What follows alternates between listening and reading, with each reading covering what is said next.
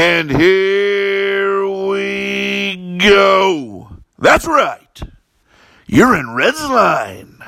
And until the tractor beam lets go, the USS Red's line got a hold of you. So sit back, relax, and get ready for this crazy thing we call David Bell's lineup of the day.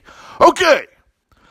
So, first off, the Reds lost it was a breathtaking uh, loss here because Iglesias gave up a home run, a two run home run to lose it.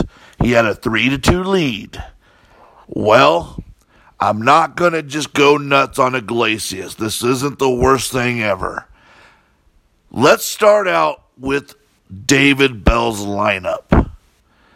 David Bell I don't know, but you got to go back and listen to yesterday's recap, ladies and gentlemen. And what did I say?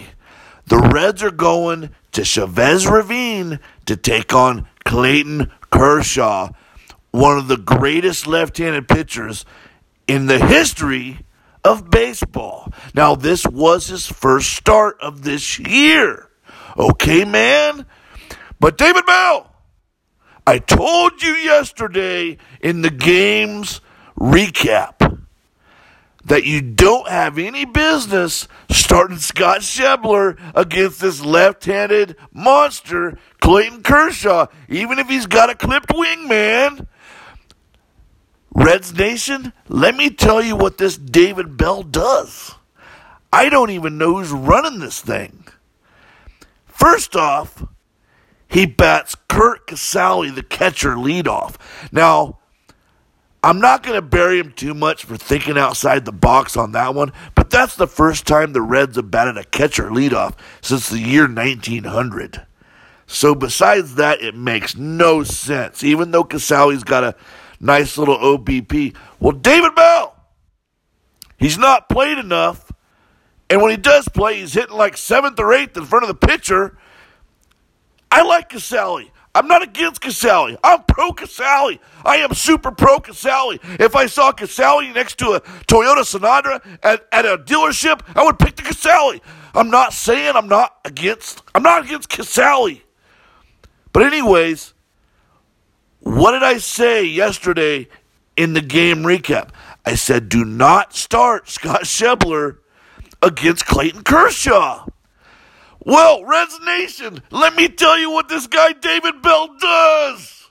He sits every left handed hitter, including Joey Votto, but he plays Scott Schebler against Clayton Kershaw. You can't even make this up. Now that I've got that off my proverbial chest, let's get into the game. Well, it started out pretty cool. What happened, you want to know? Well, Clayton Kershaw's facing, the leadoff hitter, Curt Casali. He gets out, and then Suarez is batting second. And I like Suarez batting second. In fact, I think they ought to switch up Suarez and Votto in the everyday lineup. Well, Suarez is hitting later on, but bat Suarez two, Votto three, Puig four, and then go on from there. But anyways, so Suarez gets a base hit, and then Yasiel Puig, his first at bat back in LA, hit his second home run of the year. Yes! Put it on the board! As the guys in the Chicago White Sox announcers would say. Anyways, it was awesome. He hit it off Clayton Kershaw. The Reds take a two to nothing lead. It's awesome. And uh, anyway, to make a long story short, okay, Luis Castillo, he's pitching. He goes five innings, and thank goodness that David Dell didn't, Bell, Bell didn't pull him. He had already given up a run earlier in the game. It's the fifth inning. He walks in a run, and I was sitting there going, David Bell, whatever you're going to do is don't pull Castillo. The guy's throwing 96, 97. He's lost a little command, but there ain't no reliever that you got down there that's going to be able to come in and control this game. Because right now, Castillo's got the blood pumping, everything's rolling. Just leave him out there. And sure enough, he got out of it. Of course, he did walk in the tie and run. Here's the problem. What have I said since opening day with this guy, Luis Castillo? I've said his changeup's awesome, but he got to control the strike zone. He walked five batters today. So in five innings, he strikes out seven, which was awesome because his changeup was working good. He made Max Muncy look like an A-ball player. But the th- oh, and then he hit, I think, uh, Bellinger. It was crazy. And uh, that guy tried to stay in the game. But besides that, he walked five batters. So the first three innings, he's got these walks piling up. Like I think at that point he had four or three. He had he had over sixty pitches through three innings, and I was like, he was sitting at like fifty six, and I was like, hey Castillo, man, you got to get out of this inning in the next three pitches, and dang sure he went over sixty. So the the the problem is prevalent and answerable all Castillo's got to do is find the strike zone, and he's going to be a dominant pitcher, man. The guy only give up four hits through five innings, two runs, two earned runs. It was 98 pitches, though, man. Really kind of crazy. His ERA ballooned all the way up to 1.46. Well, you can't get on him too bad about that. But these walks, if he hadn't walked these players, he'd only give up one run and probably pitch into the sixth. Anyway, to make a long story short, wh- what happened the rest of the game, you want to say? Well, the Reds are rolling along. Kershaw, who throws a perfect 84 pitches over seven innings, and if you can't do quick math, that's averaging 12 pitches an inning. And that's where the Red starters need to be, man, using pitch into contact, staying in the quadrants. Uh, let the defense play behind you. Get some outs. When you can pull that string, Castillo, and get a K, pull the string, man. Strike out 10, 12 guys, but use that defense. Get into the sixth, get into the seventh. So, anyways, to make a long story short, we're in like the eighth inning, man. And what's cool is about this game getting bookend, Matt Kemp comes up, and Matt Kemp was two for four today, and so was Puig. So Casali gets on with a double, right? Well, Matt Kemp, they got a couple outs or whatever. Matt Kemp actually singles in Curt Casali. So it was really cool because the LA Dodgers Reds, you know, LA East, basically was responsible for all three runs to take a 3 2 lead. So what happens? David Bell goes to his closer. And I'm leaving out a lot of stuff. Uh, Michael Lorenzen comes in, gets one out, pitches to pitches to seven uh, seven pitches, and then he pulls him. But I will tell you what, man, he used him yesterday. And then they bring in Wandy Peralta for two thirds of an inning, which you should have brought in yesterday, Wandy Peralta. But no, you know you got to use your Garrett and uh, Duke, and you got to run them in the ground, right? David Bell. Anyways, he uses Wandy Peralta, and I'm not pro Wandy Peralta. I'm just pro Reston Garrett and Duke. So don't get off on a tangent on me, Res Nation. Listen to every game recap, and you'll be on the same page as your host, Jared Roberts of Reds Nation number 4192. So anyway, back to this. Wandy Peralta is wildly effective which means he's kind of all over the place. He's either going to glit up or he's going to be effective because he's all over the place. Anyway, to make a long story short, then my man Robert Stephenson comes in and pitches two innings, man. Of uh, he strikes out two batters.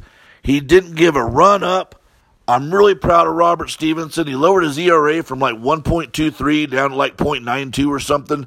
This guy should be in the starting rotation. In fact, this guy should have been in the starting rotation for 2017 and developing. And everybody's like, oh, he found his niche. He found his niche. These Reds announcers are saying he found his niche. Man, do you even watch any minor league ball? This guy's a starter. Now, they're all hung up on a quote where he said walks are part of my game. Well, you know what? The Reds media, you're not you're not even professional media members because you you're like a flea on the dog, man. Because when he said that, when he said walks are part of my game, that wasn't him being a cocky little uh little uh, debutante or whatever, man, or like a entitled person. Like you guys are like biting at his heels. Why don't you question the Reds front office for not developing correctly? Go look at Berrios with the Twins, man. He had a 6.14 ERA his first year. He's now an All-Star last year. Robert Stephenson could have been given this team 24, 28, 30 starts the last three years. And I said that. 24 in 2017 or 26, 28, and then he could have been built up to 30 starts this year. But no, you don't want to find blame when the front office or the guys developing these players, Brian Price, you know, just name it. You guys, this team doesn't know how to develop young players. And that's where I'm telling you. I highlighted it today. Now, it was way over crazy today because Tucker Barnhart wasn't starting and Joey Votto wasn't starting. But if you look at the LA Dodgers, just the starting lineups tonight, right? The Dodgers had six homegrown players in that lineup. I'm sorry, I lied. Seven. I'm forgetting about Kershaw.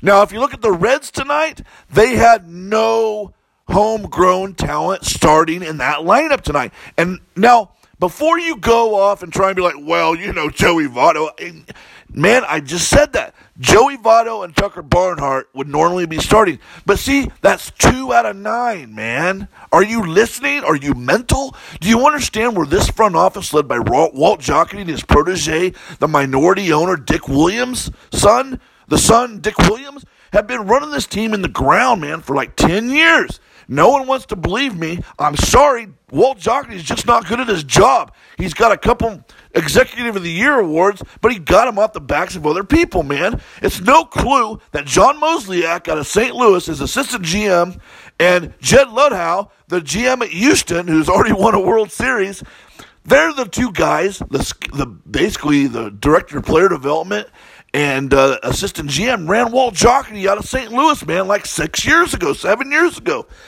Wait, it's been longer than that. I'm sorry. I'm. They ran him out of town like in 08, man. So it was longer than six or seven years ago. I'm just, I'm confused when uh, Luhnow took over the Astros. I'm sorry. So anyway, so you got to look, and, and don't give me anything about Nick Senzel and Hunter Greene and Taylor Trammell, man. They haven't developed one starter. And before you say, well, Jesse Winker, even if you want to count Jesse Winker, he should have been starting in 2017 as well with Robert Stephenson in the rotation, developing at the big league level because they had nothing to prove in the minors. He's a good hitter. Robert Stephenson, while he wasn't a polished pitcher, what were they doing in 2017 anyway, man? They weren't trying to contend. They were rebuilding, but they were letting these retreads get the last ba- basking of glory in the in the baseball summertime sun, man. It was crazy. So anyway, I'm probably going off on this tangent, but if you just look at tonight, even if you counted Joey Votto and Tucker Barnhart, that's only two homegrown players in the starting freaking lineup, man. And look at the Dodgers, look at the Astros, look at the teams that win. It's not hard. Look at the Royals back in 2015 when they took it home, man. It's not rocket science. You got to develop young players and you got to draft well. And this team has drafted horribly up until a few years ago when they picked up Senzel and Trammell. And then the next year, for some unknown reason, that 2017 draft was full of all stars. Of course, they done traded Jeter Downs away, which was a major mistake anyway. But anyway, so let's get back to this. So the, when you guys are wondering why you guys have a hard time winning, and you're wondering why the Reds have lost like the last four or five years, it's because Walt Jocketty inherited this great young nucleus of talent. Votto, Bruce, Frazier, Mesoraco, Cueto, all these guys, man. Now, I know he went and signed Chapman, and I know that they drafted Mike Leake, but they didn't even develop Mike Leake. He went right from the uh, college to starting in Arizona, ASU, to right in the Reds rotation. So they have this this this front office has never developed a homegrown talented starter. Mahle would be your first one since Mike Leake. Now let that sink in. Anyways, so let's get to the good things about this game. Let me say it. I'm going to give Yasiel Puig the number one good thing. He home run against Clayton Kershaw in his first at bat at the Chavez Ravine, top of the first inning. It was awesome. Two run jack scoring Suarez. I don't, I mean, it was, you couldn't have scripted it any better. Who gets my number two? I'm going to give this out to Robert Stephenson. You came in and you dominated for two innings. Now, Robert Stephenson was throwing darts up there, man. Two innings, two strikeouts, no runs. Man, I'm telling you right now, Robert Stephenson, I'll guarantee you right now that Amir Garrett, Zach Duke, and Jared Hughes are taking you out to dinner tonight because they didn't have to get used because of you. Anyway, let's go to the number three good thing. Matt Kemp. You got to start against the left handed pitcher, Clayton Kershaw. You were two for four. You raised up your batting average. Almost to the Mendoza line, but not really. Matt Kemp, you're still batting like 195, so you're almost to the Mendoza line. I'm telling you what right now, Reds Nation, I'm not pro Matt Kemp being on this team. But unless this team gets starts him and starts Winker and benches this Schebler, they're not going to have anywhere to go, man. I'm just telling you right now. They got to figure out how to start uh, Kemp, Winker, and Puig every day because the only chance they got is if they can move Kemp. Because if they don't move Kemp at the trade deadline, man, you're just ruining his value. Somebody would want Matt Kemp as a veteran hitter, man, go for down the stretch. You have an opportunity for this guy to have like 28 home runs, 24 home runs. Well, not maybe 28 at that point, but you know, 20, 20 some home runs where a team would want to trade for him. But you guys are going to run. You, see, front office, you have no ability to forecast. And you have. And let me tell you another thing. I don't like Jose Peraza, but the idea that you got him in a in a platoon with Derek Dietrich is crazy. I'm not pro Peraza. I'm pro Dietrich. But the problem is, that guy had 182 hits last year, and I'm not pro Peraza, man. I'm telling you what he can't do and can't do. Why are you develop him in last year and then you get him in a platoon this year for Jose Iglesias? Give me a break, man. But anyway, I'm not so anti that. Just start the guy in center field over Scott Schebler. What do you got invested in Scott Schebler? It doesn't make any sense. You should have traded Scott Schebler in the springtime when everybody needed an outfielder. That's why I'm telling you, Reds Nation, this front office is on banker's hours and they don't forecast. They don't do anything ahead of time. What's that called? It's react. They're not proactive. Man, I got such a migraine. I got to think of terms like proactive like it's, you know, landing on the moon or something. So anyway, let's get down to the bad things. David Bell! You starting Scott Schebler against Clayton Kershaw, who went 0 for 4 or 0 for 3 with a strikeout. That lands you on the number one bad things list. David Bell, I've already run this in the ground, man. I feel like Bo Jackson splitting a freaking Louisville slugger over my knee here, dude. I can't go into this every game. What is your fascination with Scott Schebler? Now, was it because this was his old team and you wanted him to do well? Maybe I can see it around that, but you shouldn't have started him against Clayton Kershaw. What are you thinking, man? Jiminy Christmas. I don't even know where to go from here on this. I, I just don't understand you, David Bell.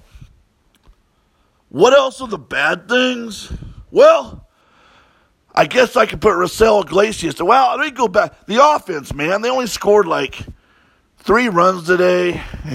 Of course, it's Clayton Kershaw, but he's coming off his first start of the year. I'm going to say the number two bad thing is the offense. They should have got a little bit more done today. Yesterday I was wrong. I thought they were going to win today. I thought they were going to win like seven to two, seven to one. I thought Kershaw was going to give up five earned runs. Ends up, I thought he was going to go five and give up five earned runs. Ends up, Luis Castillo goes five innings and gives up five walks. Pretty funny, baseball gods. Thanks for that. Anyway, my world famous 99.7 percentage of always being right is still intact. Anyways, let's get back to the bad things. The number three bad thing is Raisel Iglesias. You can't walk the leadoff batter, man, and then you can't ha- throw a hanging curve to Joc Pederson. I don't know what else to tell you, but I will tell you this.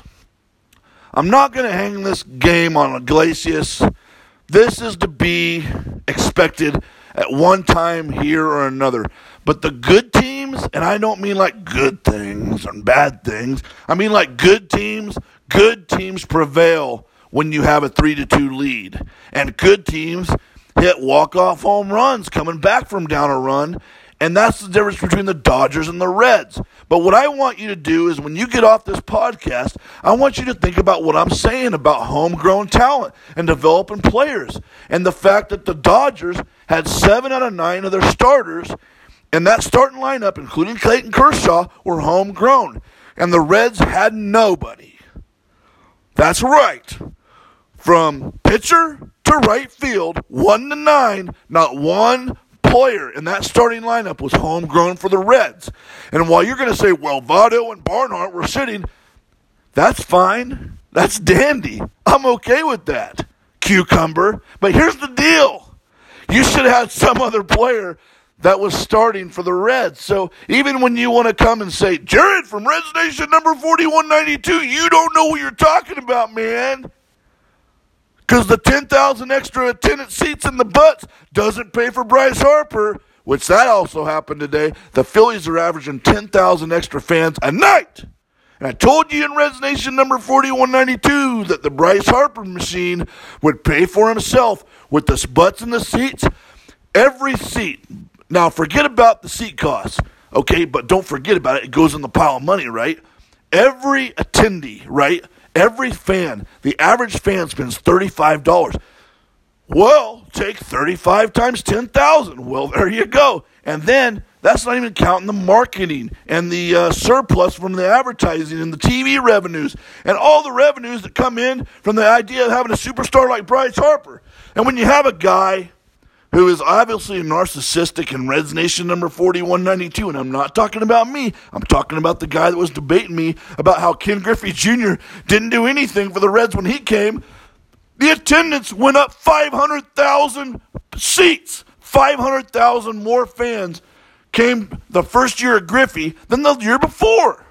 The reason that that did not sustain is because the Reds didn't have a nucleus and that pitching was horrible, man. Do I have to go back to the Steve Parrises of the world and the Elmer Dessens of the world to explain to you why that team, what, what you, it's called, let me tell you what it's called, okay?